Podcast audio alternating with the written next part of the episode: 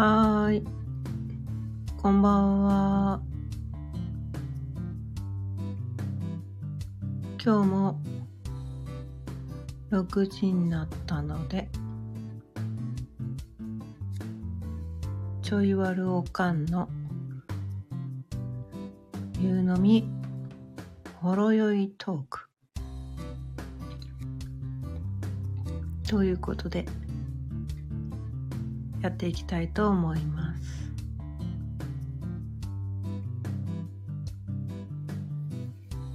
今日のお題は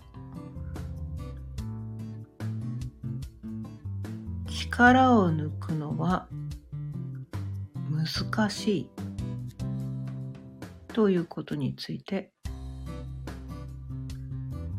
お伝えしていきたいと思います。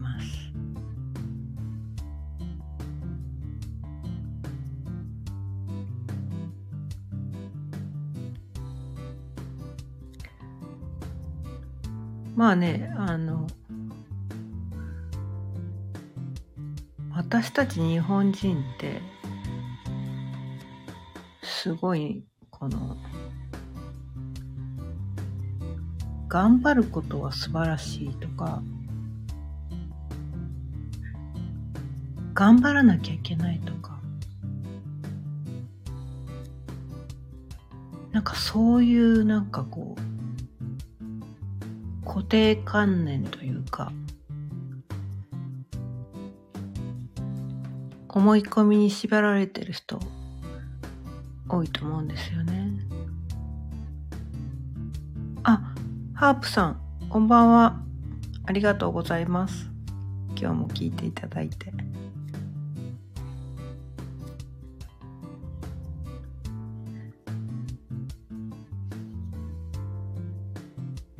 なんかねあのまあ私もですねあなんかこう Facebook とかインスタで今日投稿したんですけどまあね子供の頃からもうほんと小学生の頃からなんかそういう思い込みがあって頑張らなきゃいけない。頑張らなきゃ生きてちゃいけないみたいな。ちゃんとやんなきゃいけないみたいなね。なんかすっごいそういう風にして生きてたんで。まあ小学生の頃からですねめちゃめちゃ肩こり症だったんですよ。もう全身力みまくりというかね。力入ってて、まあ、肩に力入りまくりですよね。もういつも緊張してるみたいな。なんかそんな感じ。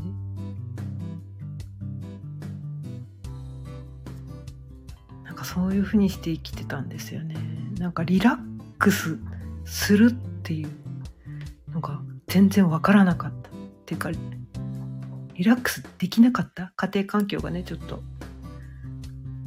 複雑だったんで。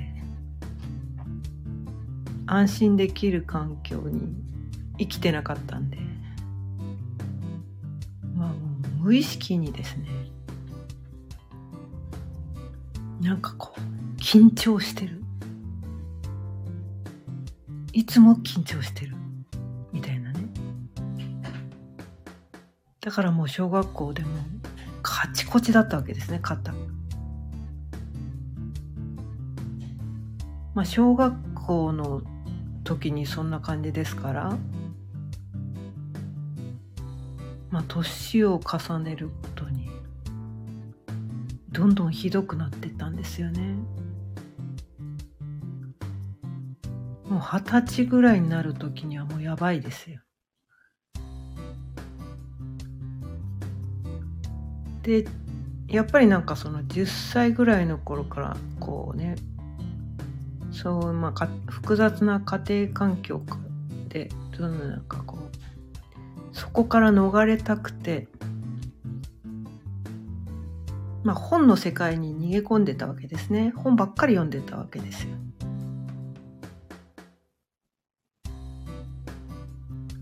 だからなんか目も悪くなってそのいわゆる近視ってやつですよね。まあ近視になって眼鏡をかけるようになって。でもやっぱりなんかそのいつも本ばっかり読んでるからどんどん度が進むわけですよね。なのでどんどん眼鏡が分厚くなってってまあ牛乳瓶の底みたいなね。ひっどい眼鏡かけてましたね。まあまあそうね。それでこうまあ、ブサイクとか言われるようになったわけなんですけど。まあそんな度の強い眼鏡をかけていつも緊張して頑張りまくってた超カチコチの。もう考えただけでなんか恐ろしいですよねでなんか知らないけど髪の毛なんかねまあ、おかっぱみたいな感じなんですけど、なぜか七三分けにして、まあ、当時流行ってた、カッチン止めってわかりますかね？若い人はわかんないかな。カッチン止めをね、パッチンってして、こうでこう、綺麗に出してですね。まあ、どっから見ても超、超堅物。超堅物。みたいな。超真面目。でも、でもそこまで頭良くなかったんですっごい優等生に見える割にはそんな成績良くないっていうね ちょっと残すごく残念な見るからに優等生なのにそこまで成績良くないっていうねでブサイクって超残念な感じだったんですけど。まあそれでもこうねどこかにこう承認欲求っていうのがあって認められたい。なんとか人に認めてほしい。って必死で頑張ってたわけですよね。まあ親は一切褒めてくれなかったんで、まあ、親以外の人にも必死で褒められたい。ってめちゃめちゃ頑張ってたんですよね。でもなんかねちょっと複雑な家庭だったんでまあ、高校も選ばせてもらえず大学なんて行かせてもらえず普通に高卒で OL して。アップさんわかります？私と似たような感じだったのかな？そう。自分に自信がなくてね。でもなんとか認めてほしかったんだよね。だからがんと頑張ってた。休日出勤したりね。してた。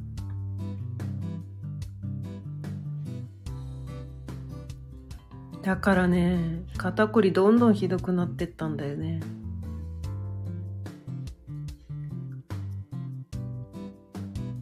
あんまり辛いからまあマッサージとか行くわけですよ。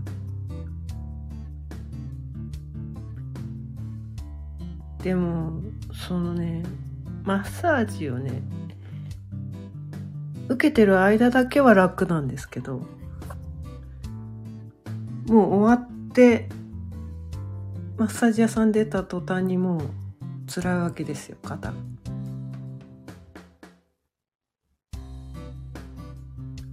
何千も払ったのに。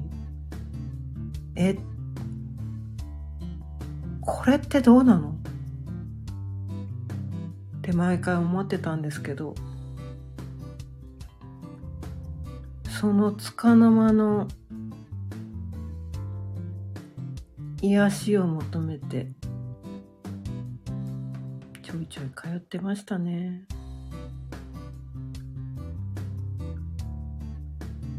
40歳過ぎたぐらいからもうほんとマジで辛くなって。うん。ハープさん。こんなブサイクなやつ言っていいのか。なんてクラス中に倍爆笑される日々で。徐々に承認欲求が強くなっていき。うん。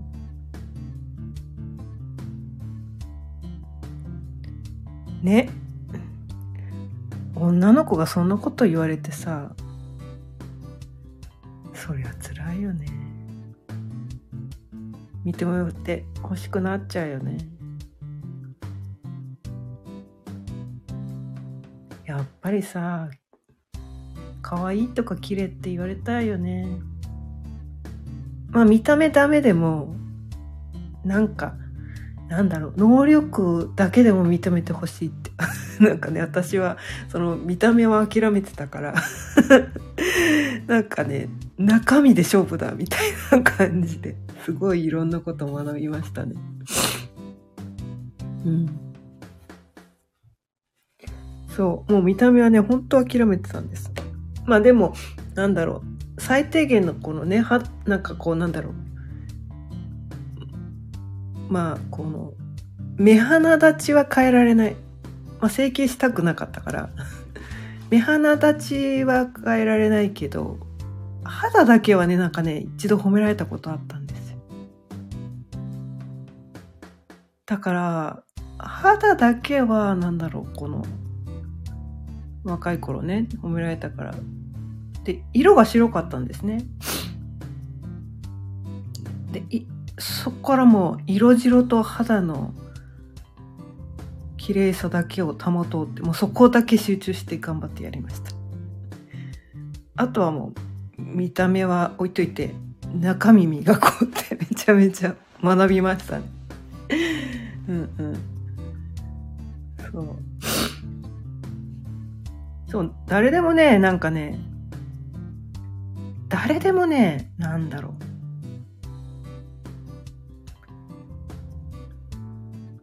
神様に与えてるもの絶対あるんですよ。どんな人でも。それが見た目でね恵まれてる人ももちろんいるけど、まあ、能力的なものあとはななんだろう感性とかね、まあ、アーティストとかってそうじゃないですか。見た目関係ないじゃないですか彼ら。ね。あとは声がいいとかね。人によってねこういろいろあるわけですよ。手先器用とかね。なんかじょ作るの上手とかね。料理うまいとかでもいいし。なんかいろいろね必ずあるんですよ。そ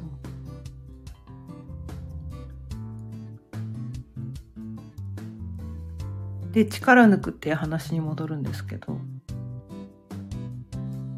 その、まあ、肩こりがなんせひどかったんですけど、まあ、前も話したかもしれないんですが45歳の時にヨガが降ってきてですね。ヨガまあそれまでねヨガ未経験だったのに45歳でいきなりヨガインストラクターの資格を取りに行ってまあ、そこからねヨガを始めたわけなんですけど。で最初の12年はねまあ全然使い物にならないですよ。だって未経験だからそこまで。体硬いし全然ポーズ取れないし。あでもねなんかねそのヨガが降ってきたっていうのがなんか神の啓示みたいな気がしてなんかなんか確信があったんですよね。なんか知らんけどみたいな。なんか知らんけどヨガをやればなんか人生変わる気がするって思えたわけなんですよ。それでまああるね一人のヨガインストラクター。まああのヨガのね雑誌っていうのがあるんですよね。まあ、有名なあヨガ界では有名な雑誌で。一つはこのヨギーニっていうのとヨガジャーナルっていうのね。雑誌が2つあって。その中のヨギーニっていう方の雑誌のモデルさん？その人まあ女性ですけどね。うん。その人がねなんかめちゃめちゃ好きだったんですよ。でその人みたいになりたいってすっごい思ったの。その人はね、まあ、ヨガやる人って大半そうなんだけどあんまりメイクもしないで素顔に近くてなんかねすごいなんだろう。ピュアな感じがしたんだよね。クリアな感じ？透き通ってる感じ？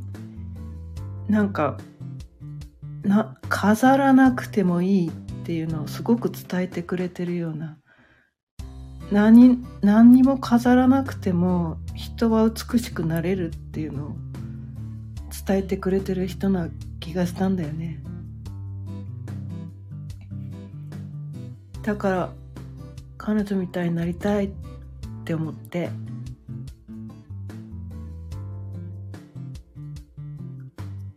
彼女がなんかね DVD 出してたんだよね。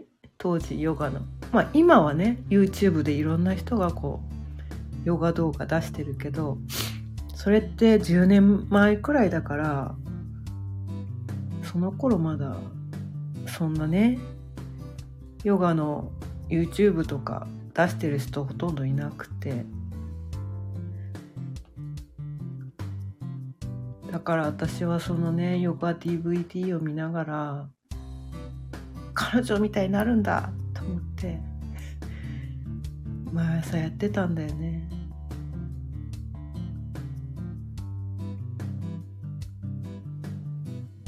で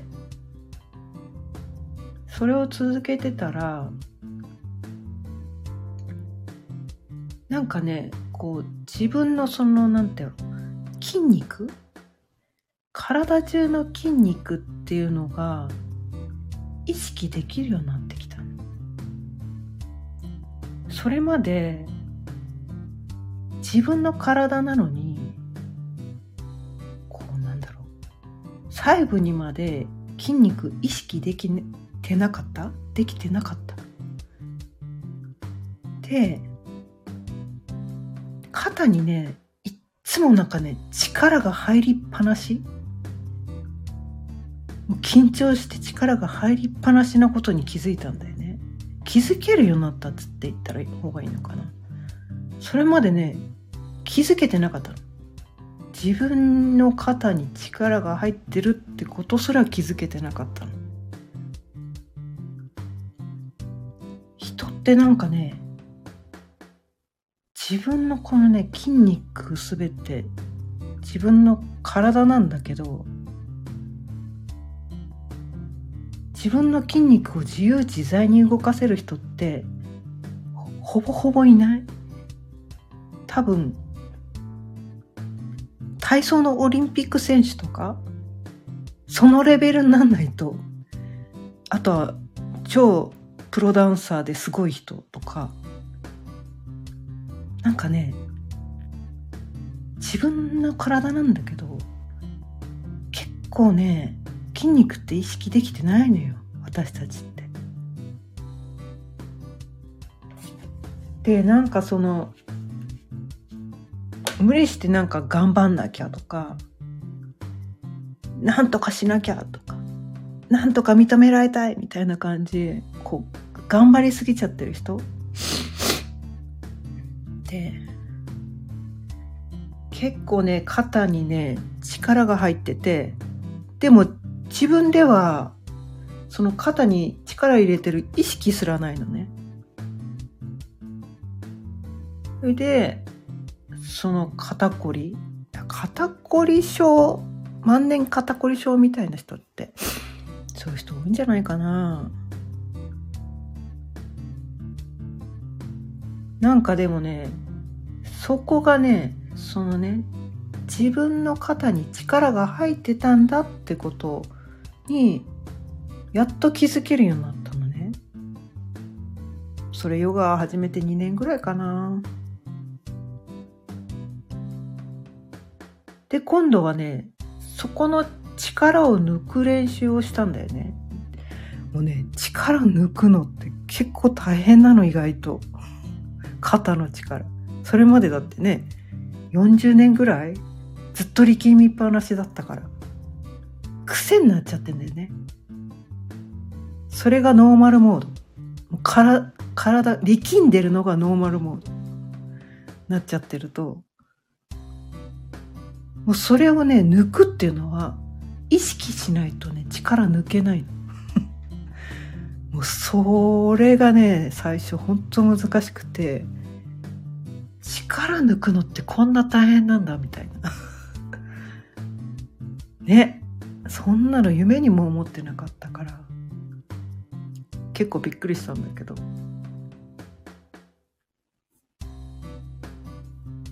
まあでもねそうやってやってヨガやってたんだけどでもやっぱりどっかで頑張ってんだよね。これね体ではなんとなく分かってたんだけどこう頭で頭はやっぱりねこうねこう頑張らなきゃいけないって思い込みはどっかにあってこのままじゃダメだ。私はなんとかなんとかもうちょっと人に認められたいみたいな。そこだけはなかなか手放せなくて。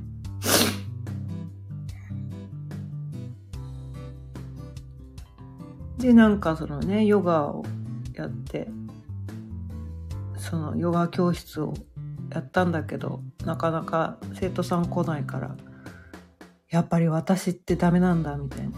誰からも選んでもらえないんだみたいな。なんかそういうとこに行っちゃったんだけど。でもなんとかしなきゃ。せっかくこうねまあヨガインストラクターの資格取ったんだから。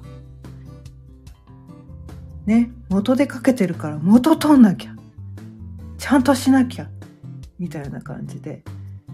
そのヨガをねビジネスうまくさせるために今度はこうねビジネス塾みたいなね、まあ、高額払って行き始めたわけなんですよ。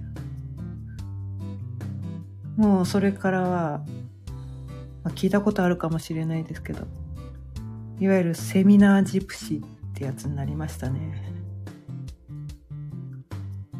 自分が認めてもらえないのはこう何かが足りないからだ。あれが足りないんじゃないか。これが足りないんじゃないかって言って、足りないものばっかり探して、学ぶことばっかりしていましたね。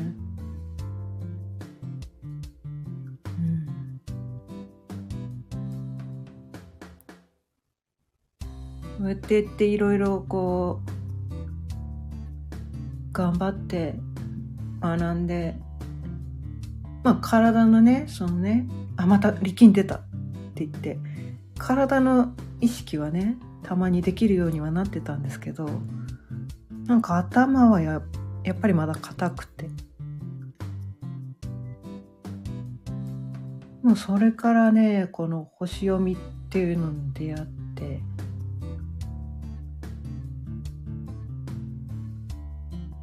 なんかねちょっと拍子抜けするぐらいだったんですけど。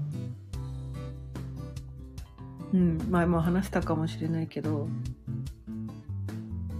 頑張らなくてよかったんだみたいな。なんかねこう自分には何もない。自分には何の才能もない。だから頑張んなきゃいけない。なんとかしなきゃいけない。って頑張ってたんだけどなんだいろいろあるじゃんって。自分いろいろ今までやってきてたじゃんみたいな。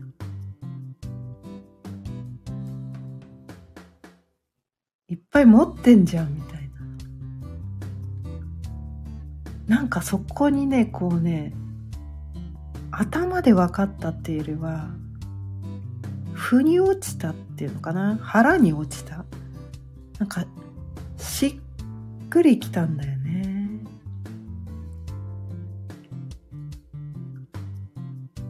うん。なんか外側ばっかり見てたなって。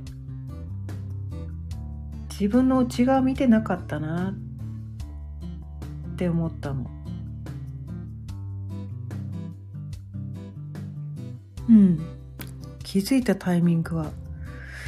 そうだな。もうねあのね星読みって、まあ、生まれた時のね自分が生まれた時のその星の配置天体の配置ね。まああのこの太陽系にある10天体の配置によってそのホロスコープって決まってきてるんだけど。それをこうね人によって全然違うんだけどそれを読んでる時にこうね一つ一つ深く読んでいくとなんか自分のね人生のね答え合わせができたの。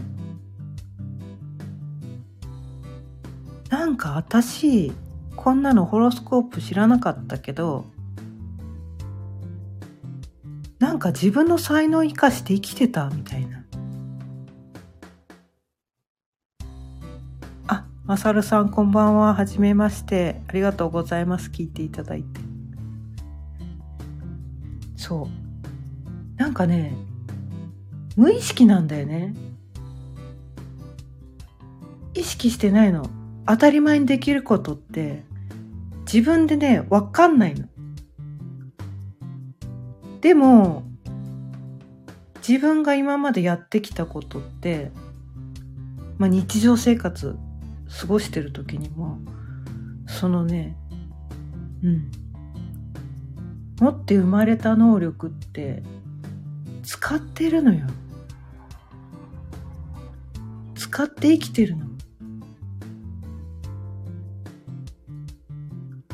それは頑張って手に入れたことじゃなくていやそんなの当たり前にみんなできるんじゃないのって思ってるようなことだったりするの。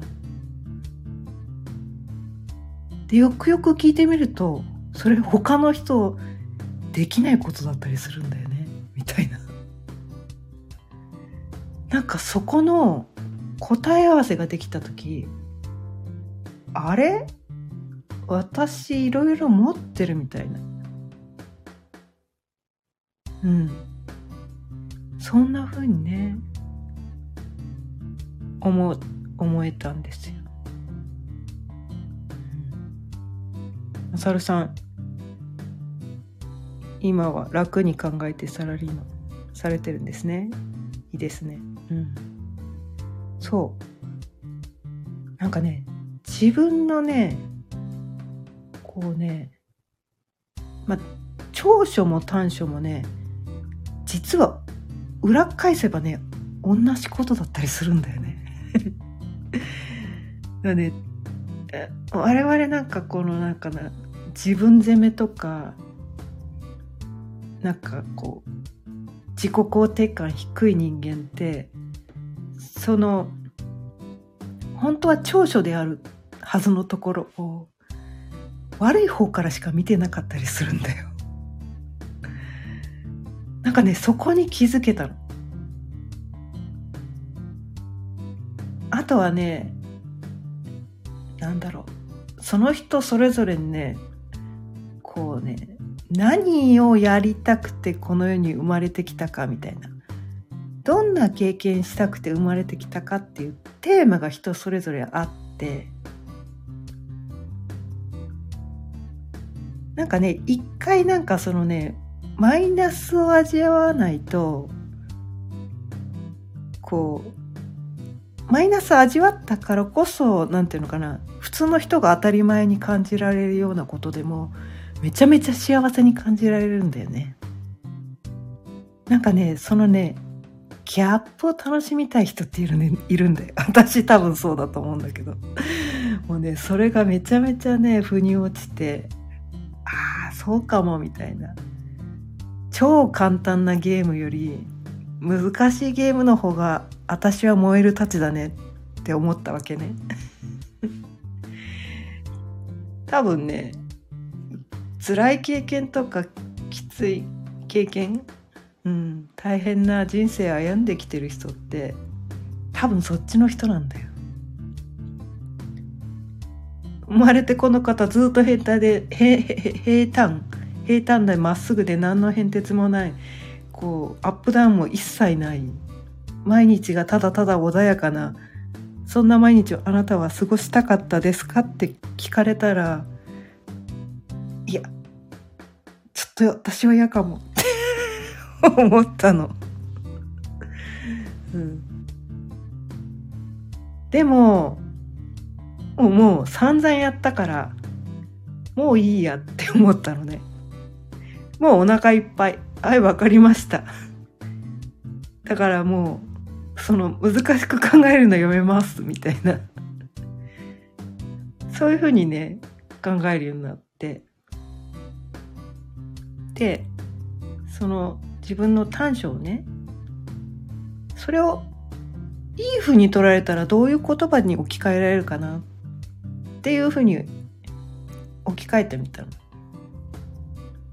これね全部ね自分の能力なのよ。それはねどっち選ぶのも自分の自由なの実は。それをどう捉えるかは個人の自由なのよ自分のその個性をねで私で言うと、まあ、身長高いんですけど170あるんですけどバカでかいなんか大女っていうふうに言うこともできるけど背が高くてこうなんかこうモデルさんみたいっていう言い方もできるわけですよね。肩は広くてがっちりしてるけど高いところのものを取れるから便利とか そういうふうにも言えるわけですよ。まあ男性にとってはね、ちょっと可愛くない女かもしれないですよね。お姫様抱っこなんて一生無理かもしれない。でも、いい方に考えた方が自分が幸せじゃないみたいな。そういうふうにしてね、捉え方をね、自分で工夫するようになったんですそしたらなんかねなんか生きるのが楽になって前よりなんか肩の力を抜いて生きられるようになったんだよね、うん、なんか今日はそんなことをお伝えしてみたくなってお伝えしました。そうそう。捉え方次第なんです。もうね頭の中ってね自由なの。他の人が何と言っても「ああなたはそう思うんですね。でも私はこう思ってるんです」って言って線引いちゃえばいいだけ。他の人のね嫌な意見ね受け取らなきゃいいの。ブッダも言ってますよ。似たようなこと。ちょっと忘れちゃったけど。受け取らなきゃいいの。他の人の嫌なこと。自分で自分を幸せにしてあげればいいだけなんです。ということで。丸飲みして疲れちゃう、まあ、ハープさん多分ね優しい方なんですよね人をね受け入れられる人っていうのは人の言葉をね受け取れる人って優しい人なんですよ ヒーローさん、ありがとうございます。サムネ。サムネね。ちょいわろうか。うん。まあ、サムネはね、ちょっとあれは、ぶっ飛んでる感じかもしれないですけど。ちょっとだから私は、そうなんだろう。こう、ね、もう55歳なんですけど、55歳って年齢にとらわれず好きな格好していいんじゃないって。赤いやつ。そうですね。ちょっとエネルギー的には似てるかも。そんな感じで。はい。今日はそのね力を抜くのは難しいけどまあ自分の意識次第でね抜くことはできる。そこに気づければ今力んでるって気づければ抜けるんですよ。そこに気づくのがすごく大事だと思ってます。こちらこそありがとうございます。それでは毎日夕方6時からやっているのでまた遊びに来てくれたら嬉しいですそれではさようなら今日もお付き合いいただきましてありがとうございました。